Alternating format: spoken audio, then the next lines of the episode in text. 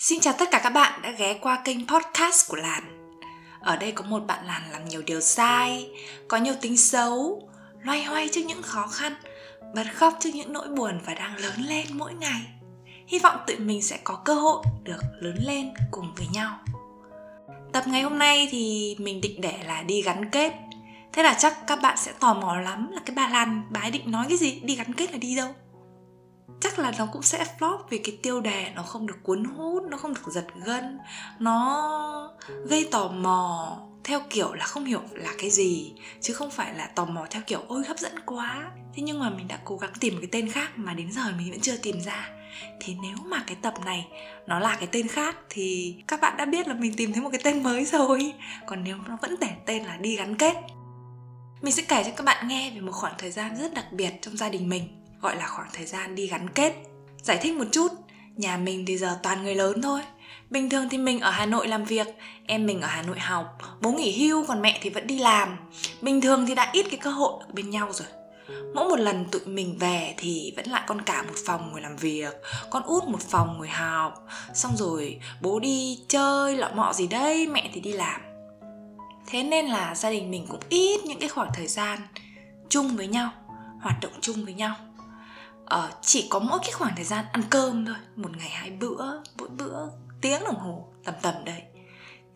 Tụi mình cũng thường tạo mấy cơ hội ngồi chung như là ngồi xem phim với bố xem bóng đá với mẹ hoặc là thi thoảng đi chợ cùng. Thế nhưng mà mẹ mình có vẻ như vậy là không đủ. Tại mẹ bảo như vậy là đang tập trung vào một chủ thể khác rồi. Thế nên là mẹ mình bắt đầu một kế hoạch mới đó là thi thoảng mọi người phải ra ngoài để đi gắn kết với nhau mẹ mình chưa bao giờ tuyên bố phát biểu định nghĩa của đi gắn kết là gì. Nhưng sau những quy luật và sau quá trình triển khai, thì mình hiểu đi gắn kết nó là như thế này. Đây là khoảng thời gian những thành viên trong gia đình đi ra ngoài làm việc chung với nhau cái gì đó. Không nhất thiết phải đủ bốn, có thể hai hoặc ba cũng được. Thế nhưng mà quay đi vòng lại, từng người phải được gắn kết với những người còn lại. Nghe rất là khủng khoằm đúng chưa?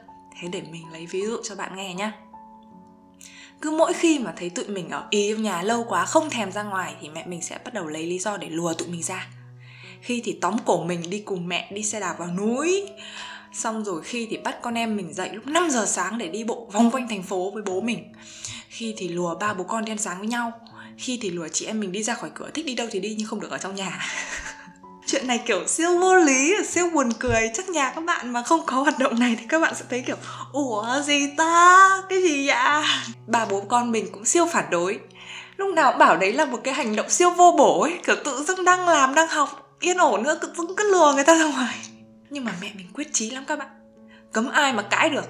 Mấy hôm đầu con em mình bị lôi dậy sớm để đi tập thể dục với các cụ hưu trí. Cụ thể ở đây là bác toán thì nó ức chế lắm nó ngúng ngoẩy, sáng nào nó cũng y e nó cũng cằn nhằn. Cả nhà hôm nào cũng phải xúc miệng bằng một trận cãi lộn đầu tiên đã. Xong rồi đi mấy vòng thành phố, cỡ hơn một tiếng, hơn một tiếng thì về. Là nó leo tót lên phòng, nó khóa cửa ngủ tiếp đến trưa. Rất chống đối. Mấy hôm đầu ba bố con mình bị lùa đến sáng chung cũng cãi lộn. Cãi nhau vì ôi rồi ôi, bố mình đương nhiên rồi, các bạn, bố mình dậy sớm hơn rồi, đàn ông thì kiểu gì chỉ nhanh nhẹn hơn, đúng không? Thế là bố mình xong rồi, bố mình cứ đợi dưới phòng khách, xong bố mình ra ngoài sân, bố mình dắt xe ra, bố mình đợi. Xong bố mình bắt đầu cằn nhằn vì con dung vẫn còn chưa chảy xong cái đầu à. Con quay mặc cái áo đấy thôi là được rồi. Con dung sao là phải đánh son, đi ăn thôi mà sao lại phải đánh son? Cả nhà cãi nhau. Tới quán là lại có lý do để cãi nhau nhặng lên. Xong rồi mẹ mình đạp xe vào núi. Ôi rồi ôi, đi hết đường to thì mẹ hỏi đi đường nhỏ tiếp đi thám hiểm xem nó thấy đâu. Người phụ nữ 50 tuổi, đạp một hồi qua một cái núi với một chục mẫu ruộng thì tới sờ đến nhà dân. Một đàn chó gần chục con nhìn mẹ con mình chằm chằm. Xong rồi sủa loạn lên. Một con đuổi theo, xong cả đàn đuổi theo. Có nhiều lúc thì đang đi nhưng mẹ bảo, dung nha, dưới dốc kia có một con chó rất to hay đuổi mẹ. Thôi mình kiểu siêu vui dối mẹ mình chấn an, mình mình bảo là, không sao không sao con. Bây giờ mẹ con mình đạp thật nhanh xong rồi co chân lên nghe chưa con? Nó rất là to, nó sẽ quẳng quẳng quẳng, nó sẽ nó sẽ tới đít mình đấy con. Ôi rồi ôi mình chồng đít lên, đạp để lấy đà. Xong rồi qua được cái khúc đấy thì hai mẹ con bắt đầu cãi nhau loạn lên. Ở nhà đã cãi nhau suốt ngày rồi. Tụi mình xin mẹ bảo là thôi, cãi nhau trong nhà thôi, không mắc công ra ngoài lại cãi nhau nữa làm gì? Thế nhưng mẹ và mình vẫn không chịu, vẫn bắt phải đi. Rồi là tụi mình cũng bắt đầu quen hơn dần già thì bắt đầu cũng không có khó chịu với cả cái việc phải đi gắn kết nữa. Mẹ không những rèn cho cả nhà có một cái thói quen tốt, đấy là ra ngoài tập thể dục, ra ngoài đón nắng, mà còn là cái khoảng không gian để tụi mình được nói chuyện nhiều hơn. Có một hôm mình với bố bị lùa đi bộ. Hôm đấy thì đang nói cái gì đấy thì bố nhắc tới chuyện yêu đương. Nói nhiều lắm, thì mình sẽ kể cho mọi người nghe những cái thứ mình nhớ nhé bố mình hỏi là dung có ý định xăm tiếp phải không? Thế mình bảo vâng nhưng mà con có chỉ tiêu đấy, chỉ tiêu cao lắm, lúc nào con đạt được con mới xăm. Không dễ đâu. Thế bố bảo là, nhưng mà bây giờ mình có một hình ở chỗ hở rồi đấy. Giờ có tên mình nữa như thế thì làm sao mà lấy được chồng? Mình buồn cười quá, mình bảo là sao không lấy được? Trước khi lấy nhau thì phải yêu đương chứ. Mà yêu đương thì phải biết con xăm chứ. Với cả giờ khác rồi, bố ơi, thời nay có ai kỳ thị xăm trổ các thứ nữa đâu. Với cả con cũng có phải kiểu xăm xăm kinh khủng đâu con xăm bé tí mà. Bố lại bảo nhưng mà thời của bố thì kỳ thị đấy. Nhỡ mà gia đình nhà chồng người ta không chấp nhận việc con dâu của họ có hình xăm thì sao? Thế thì làm sao mà lấy được? Mình bảo là ví dụ mà cái trường hợp đấy nó xảy ra thì con cũng thấy không có gì phải tiếc cả. Một cái hình xăm bé tí người ta còn không chấp nhận thì sau này làm sao người ta tha thứ với chấp nhận những cái lỗi lầm khác của mình? Bố mình không nói gì. Một lúc sau thì bố mình bảo ừ thôi nhưng mà cũng xăm ít ít thôi nhá. Cứ cái kiểu đặt mục tiêu xong rồi xăm thì có mà 30 tuổi thì kín người. Tới lúc đấy thì có khi bố mẹ ruột cũng kỳ thị. Xong rồi à, bố mình lại hỏi là sao dung không chịu dẫn ai về nhà? Mình cười quá, mình bảo là, bố muốn có người về lắm rồi à? Bố bảo ừ muốn thôi rồi cũng lớn rồi, người ta cũng lên ông hết rồi đấy. Mình bảo là, nhưng mà yêu ai tới xác định cưới thì con mới cho về nhà. Bố bảo, thôi, yêu cũng được, yêu thì cho về đi, rồi bố mẹ chấm điểm tiếp cho. Mình thì cười, xong mình bảo là không được. Thế bố bảo sao? Tới giờ chuyện yêu đương của con bất ổn lắm. Bố muốn hôm nay con dẫn về người này, ngày mai con lại dẫn về người khác à? Thì bố im, bố bảo ừ thôi. Thì cũng không được.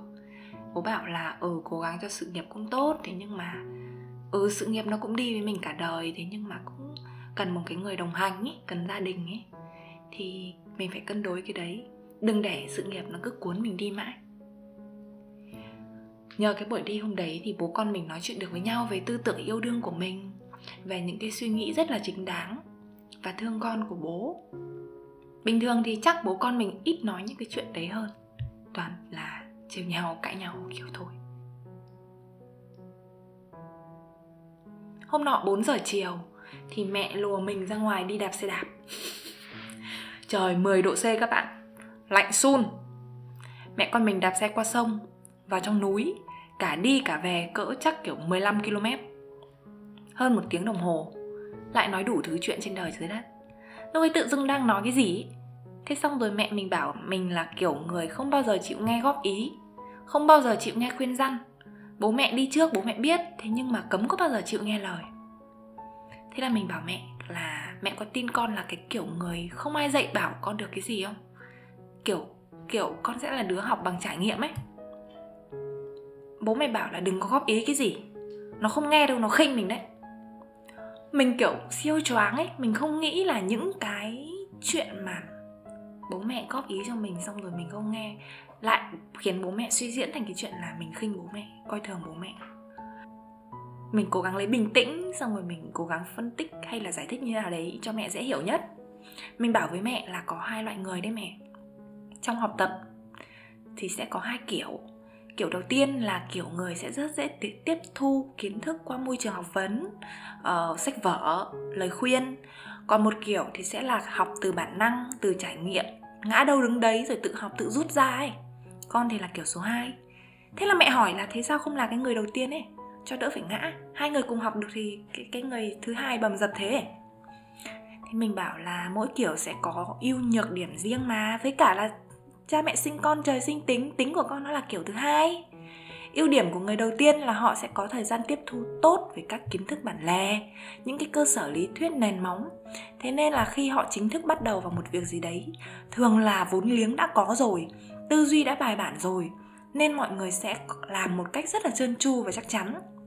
Đây cũng là khuyết điểm của kiểu 2 họ không thẩm thấu được lý thuyết. Lý thuyết đối với với con chỉ là một đống bùng nhùng ấy mẹ kiểu, con chỉ thấy nó là giáo điều thôi. Họ bước vào một cái lĩnh vực mà không có kiến thức gì. Là họ bắt đầu họ lao vào họ chạy. Xong họ ngã, xong họ rút ra, xong họ lại chạy, xong họ lại ngã, xong rồi họ rút ra. Họ ngã một hồi thì họ phát hiện ra những cái thứ họ học được, đánh đổi bằng bao nhiêu cái ngã đau đấy, lại chính là lý thuyết mà cái người một đã được học. Lúc đấy mình nói tới đấy thì mẹ mới bảo là ừ đấy, rõ ràng kiểu một là tốt hơn. Thì mình mới bảo là nhưng mà mẹ nghĩ là một người có kiến thức từ sách vở và một người tự rút ra kiến thức cho bản thân mình thì cái kiến thức nào sẽ là kiến thức sâu sắc hơn đó mẹ? Sau đấy là mình nói tiếp về ưu điểm. Người thứ hai là con đây mẹ. Mẹ có thấy con liều mạng không? Con nghĩ cái gì là con sẽ làm ngay cái đấy? Con chả đắn đo cái gì. Con cứ lao đi thôi.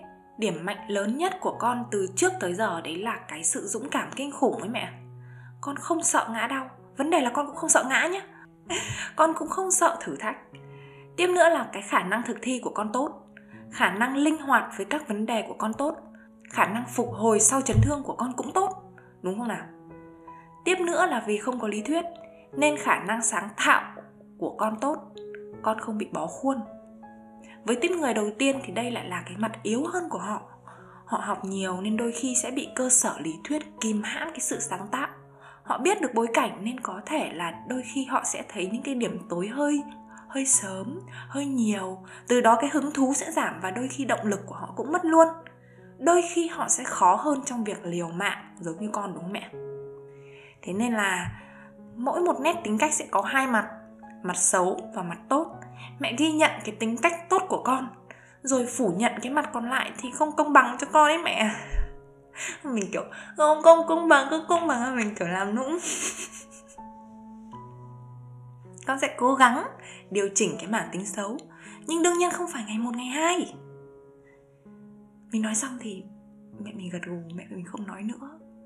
Mình bảo là nhiều lúc con thấy mẹ phiền chết đi được ấy mẹ. Bình thường mẹ người khác đâu có phải quan tâm đến cái chuyện là, ôi, con có đi tất hay không? Con đang đi một đôi tất hay hai đôi tất? Ờ con đang mặc mấy áo? Hay là sao con tự dưng lên cái mụn? Con phiền ý, tại vì con cũng lớn rồi mẹ. Con thích mẹ để cho con tự do như các mẹ khác cơ. Thế nhưng mà rồi con biết cái phiền đấy là cái phiền phức vì mẹ thương và mẹ muốn đùm bọc tụi con mãi. Con biết cái mặt tốt, thế nên là con cũng dáng chấp nhận được cái mặt xấu, đúng không? Mẹ phải thừa nhận là mẹ cũng có mặt xấu chứ. Con khuê 18 tuổi mẹ vẫn ngồi xé thịt gà cho nó là một sự vô lý kinh khủng thế là mẹ mình bảo là, mình lý sự với mẹ thế.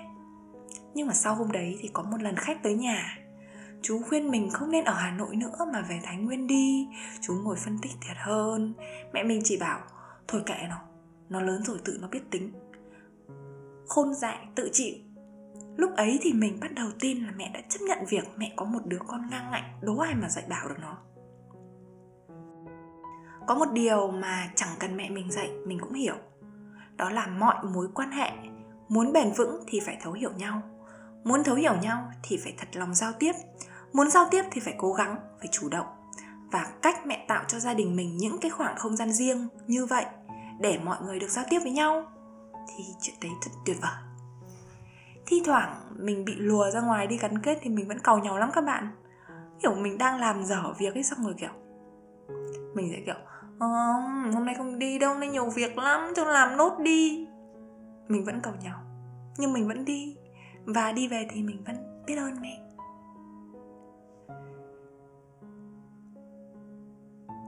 Tập podcast này kể về một câu chuyện cá nhân của gia đình mình kể về những cái khoảng thời gian mà gia đình mình đã học cách để xây dựng mối quan hệ với nhau. Mình không biết là ở phía bên kia những bạn đang nghe các bạn có vấn đề gì trong việc giao tiếp với gia đình không? có khó khăn không? Thế nhưng mà mình hy vọng là các bạn sẽ tìm cách, sẽ cố gắng, sẽ chủ động một chút, sẽ nhẫn nại một chút để tìm cách giao tiếp được với những thành viên trong gia đình. Và chính từ cái chuyện giao tiếp ấy thì mới có thấu hiểu. Có thấu hiểu thì mới có một mối quan hệ bền vững.